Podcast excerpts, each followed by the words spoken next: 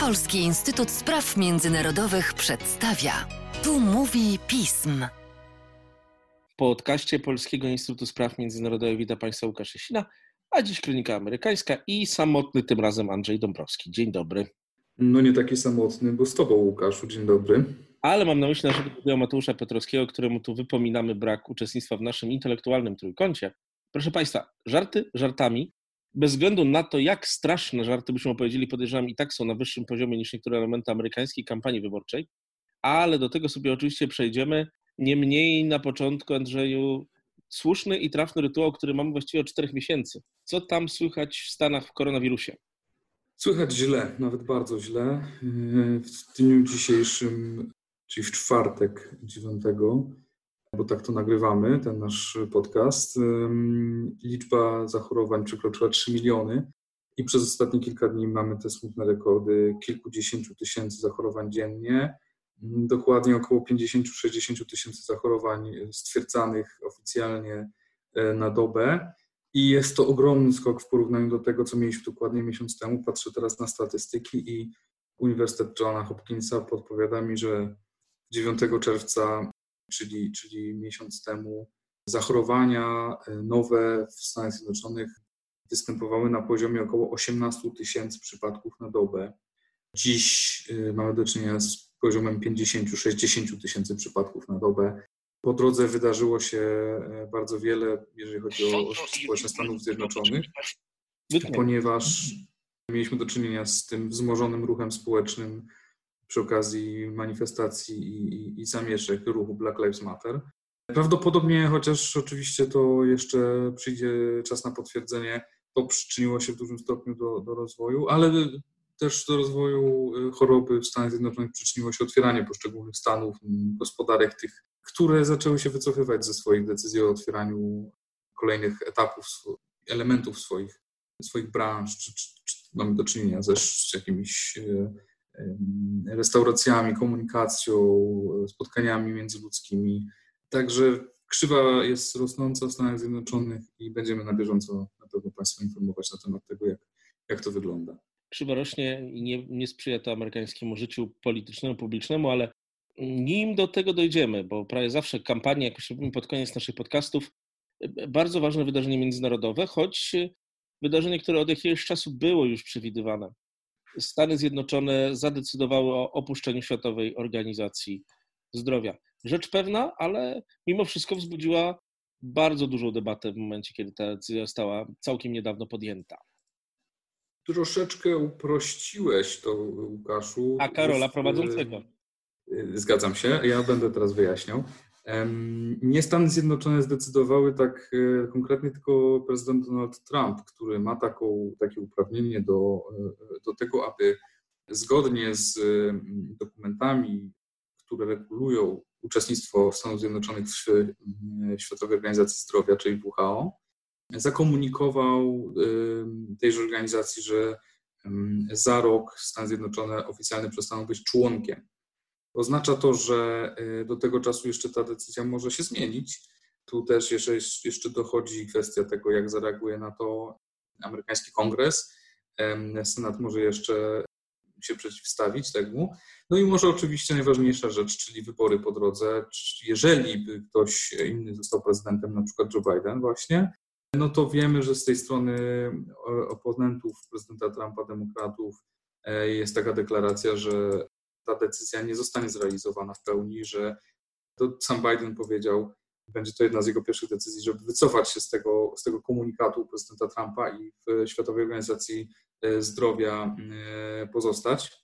Jeżeli chodzi o szczegóły, z czym to się je, to nie była decyzja, która spadła na nas jak grom z jasnego nieba, bo już 29 maja Donald Trump ogłosił, że Stany Zjednoczone mają taką intencję, że wycofają się ze Światowej Organizacji Zdrowia, o ile ta e, przez e, okres miesiąca nie podejmie działań e, reformatorskich, oczywiście takich zgodnych, które byłyby zgodne z zaleceniami Stanów Zjednoczonych, oraz nie uwolni się od wpływów Chin, które są oczywiście tematem dyskusji o charakterze politycznym, czy i w jaki sposób Chiny wywierają wpływ na, na Światową Organizację Zdrowia.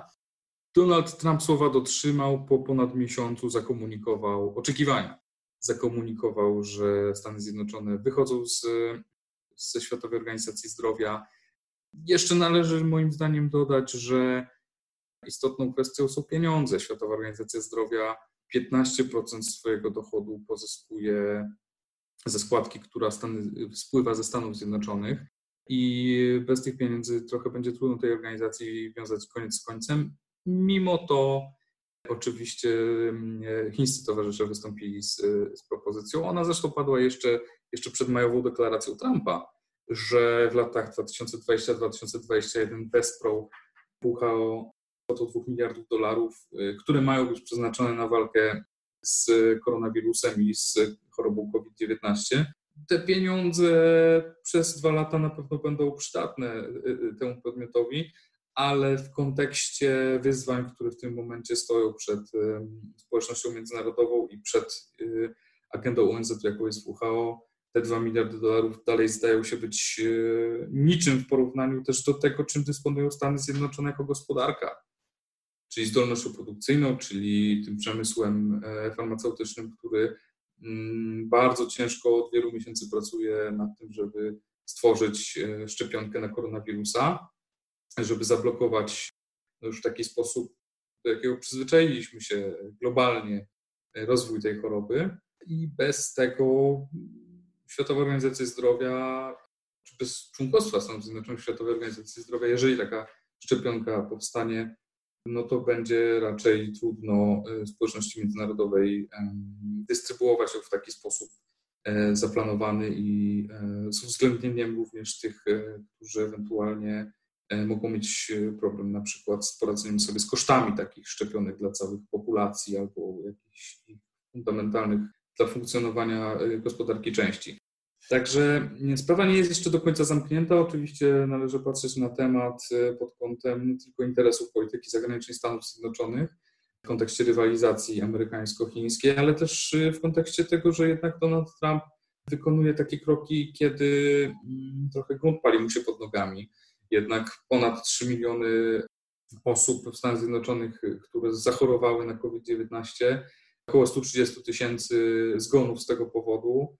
No to jest coś, co kampanię Donalda Trumpa reelekcyjną bardzo dotknęło i zakładam, że y, jego doradcy ją sam upatrują właśnie w takim wystąpieniu z WHO e, możliwości pewnej ucieczki do przodu, e, wskazując, że to, to niedobre WHO na usługę Chińczyków nie pomaga Stanom Zjednoczonym i właściwie nic nam nie daje, tylko czerpie od nas pieniądze a ja, y, wasz y, prezydent, dbam o to, żeby te pieniądze y, trafiły tam, gdzie są naprawdę potrzebne. Także dwutorowo uprawiona polityka. Pewnie za parę tygodni już nikt nie będzie pamiętał o tym, że, że taka decyzja została podjęta i do czasu, kiedy Donald Trump będzie prezydentem, czyli jeżeli nie wygra, to najpóźniej do, do, do stycznia 2021 roku, będzie Stan Zjednoczony w kontekście zdrowotnym i opieki zdrowotnej, przeciwdziałania E, skutkom pandemii jeszcze bardzo wiele wyzwań czekało. I nie wiadomo, jak się to będzie wszystko toczyło. Andrzeju, ja przez chwilę, kiedy się o tym dowiedziałem, to mi się to skojarzyło ze sketchami w SNL-u, gdzie bądź co bądź e, Alec Baldwin y, to nazwisko często powtarzał. Kanye West kandyduje na prezydenta Stanów Zjednoczonych. Jak to możliwe? Kanye West zadeklarował na Twitterze, że chciałaby kandydować. To jeszcze nie znaczy, że kandyduje. Diabeł tkwi w szczegółach. Y, to jest taki trochę piąteczkowy temat i wszyscy, y, no może od tego w ogóle zacznę, wszyscy traktują to z pobłażaniem, a jednak radzę wszystkim przypomnieć, że z pobłażaniem również traktowano wystąpienie Donalda Trumpa w 2015 roku w Trump Tower w Nowym Jorku, kiedy ten zadeklarował, że on kandyduje jako republikanin mhm. i chce uzyskać nominację, a potem wygrać Biały Dom. Wszyscy się uśmiali, była dobra zabawa, mm, materiały w telewizjach newsowych zrywały boki. No i kto teraz jest prezydentem? Nie mówię, że Kanye West ma taką samą szansę, ale ma te rzeczy, które y, miał Donald Trump, czyli ma pieniądze i rozpoznawalność.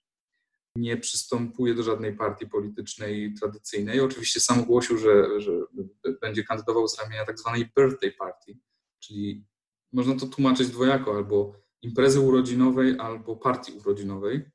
Jeżeli ten raper, y, który jest no, szalenie rozpoznawalny w Stanach Zjednoczonych, uda mu się dokonać formalności i zarejestruje się jako kandydat niezależny, na co jeszcze ma szansę przez pewien krótki, ale, ale jednak okres, to faktycznie będzie można na niego oddawać głos.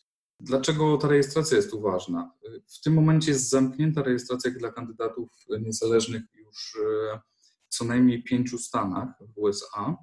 Pozostałe stany natomiast cały czas oczekują na takie deklaracje ze strony kandydatów niezależnych. Jednocześnie to nie oznacza, że w tych stanach to na przykład jest Teksas, nie będzie można zagłosować na Kaniego Westa, ponieważ w Stanach Zjednoczonych według niektórych regulacji jest możliwość dopisywania swojego kandydata. E, zresztą bardzo dobrym przykładem na zwycięstwo dopisanego kandydata jest obecna pani senator z Alaski, e, Lisa Murkowski, która w sposób dopisany w pewnym momencie uzyskała swój mandat. Także jest to bardzo interesujące z punktu widzenia politologicznego, z punktu widzenia obserwacji, jak kultura popularna w Stanach Zjednoczonych przenika się z polityką. A z punktu widzenia już tak zupełnie strategii polityki e, wewnętrznej w USA, ja osobiście upatruję w tym pewnego planu.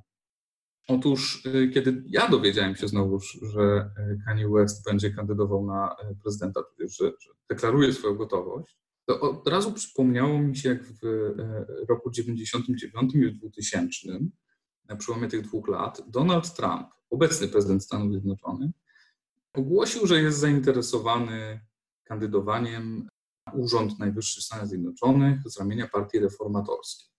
To była taka wtedy dosyć jeszcze mocna trzecia siła polityczna, która miała no, dosyć duży wpływ na politykę wewnętrzną Stanów Zjednoczonych w tym kontekście, że Ross Perot zajął bardzo dobrą pozycję w wyborach prezydenckich w 1992 roku i, i odebrał na tyle dużo głosów George'owi Bushowi seniorowi, tych konserwatywnych głosów, że ten przegrał e, z Billem Clintonem. Także partia reformatorska w 1999, w 2000 roku jeszcze miała troszeczkę możliwości działania i mogła, e, e, mogła o sobie powiedzieć, że tak, mamy jakiś tam elektorat i on być może stałby się języczkiem uwagi.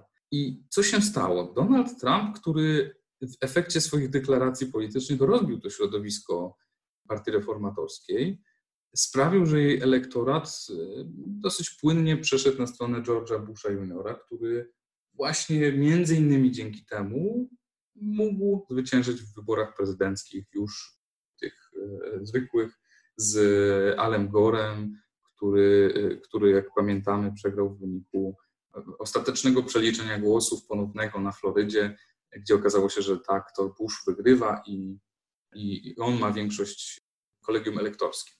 Pewnie byłoby to trochę z political fiction albo jakieś gdybanie, zastanawianie się, co by było, gdyby, gdyby Donald Trump wtedy wystartował, albo gdyby w ogóle się nie pojawił w szeregach partii reformatorskiej i nie, nie namącił tak, jak namącił, czy um, między 2001 a 90, 2009, oczywiście mówimy o początkach roku, styczniu 2001 i styczniu 2009 roku, mielibyśmy prezydenta Alekora. Pewnie losy świata i obu partii republikańskiej i demokratycznej potoczyłyby się troszkę inaczej, ale te, ten historyczny przykład pokazuje, że takie wdarcie się tak zwanej wildcard, czyli jakiejś takiej jakiegoś czynnika nieprzewidzianego do amerykańskiej polityki e, potrafi, potrafi zmienić bieg historii. I wracając do Keniego Westa, dlaczego sądzę, że to może być e, to? Ponieważ jeżeli ten człowiek, którego stać na to, żeby, żeby wystartować w dowolnych wyborach, on ma te pieniądze, spokojnie znajdzie różnych partnerów, sponsorów, założy super PAC, zgromadzi, mm, zgromadzi środki.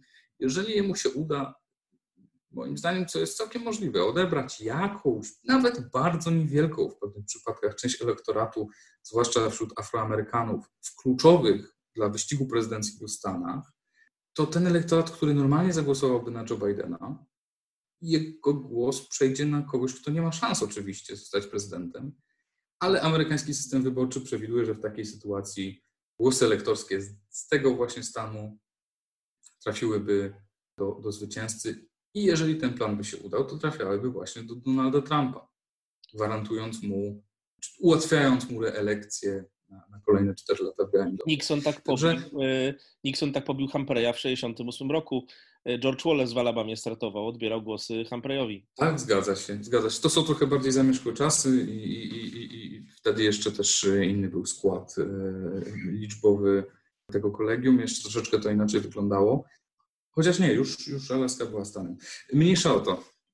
Więc nie należy się tak od razu y, skupiać na tej niepoważnej stronie przedsięwzięcia, jakim jest potencjalna kampania wyborcza Kaniego Westa.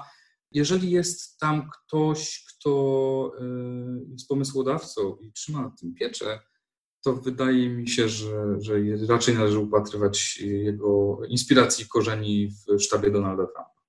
Niezwykle ciekawą rzecz mówisz i rzeczywiście fajnie jest podpowiedzieć naszym słuchaczom, by nie od razu pewne rzeczy zrzucali do kabaretu, bo dziękuję Ci zwłaszcza za to przypomnienie, jak traktowano Donalda Trumpa 5 lat temu. Wyłącznie jako celebryta. Nikt się tego tak naprawdę nie spodziewał, no jak się spodziewał, to bał się tego komunikować publicznie. Zgadza się. Andrzeju, spotkamy się po raz kolejny, podejrzewam, w przyszłym tygodniu. Spraw to przekleństwo będzie działać, na pewno nam nie zabraknie. Ja tradycyjnie życzę Ci zdrowia i tego, abyś mógł obserwować Amerykę w spokoju. Dziękuję wzajemnie.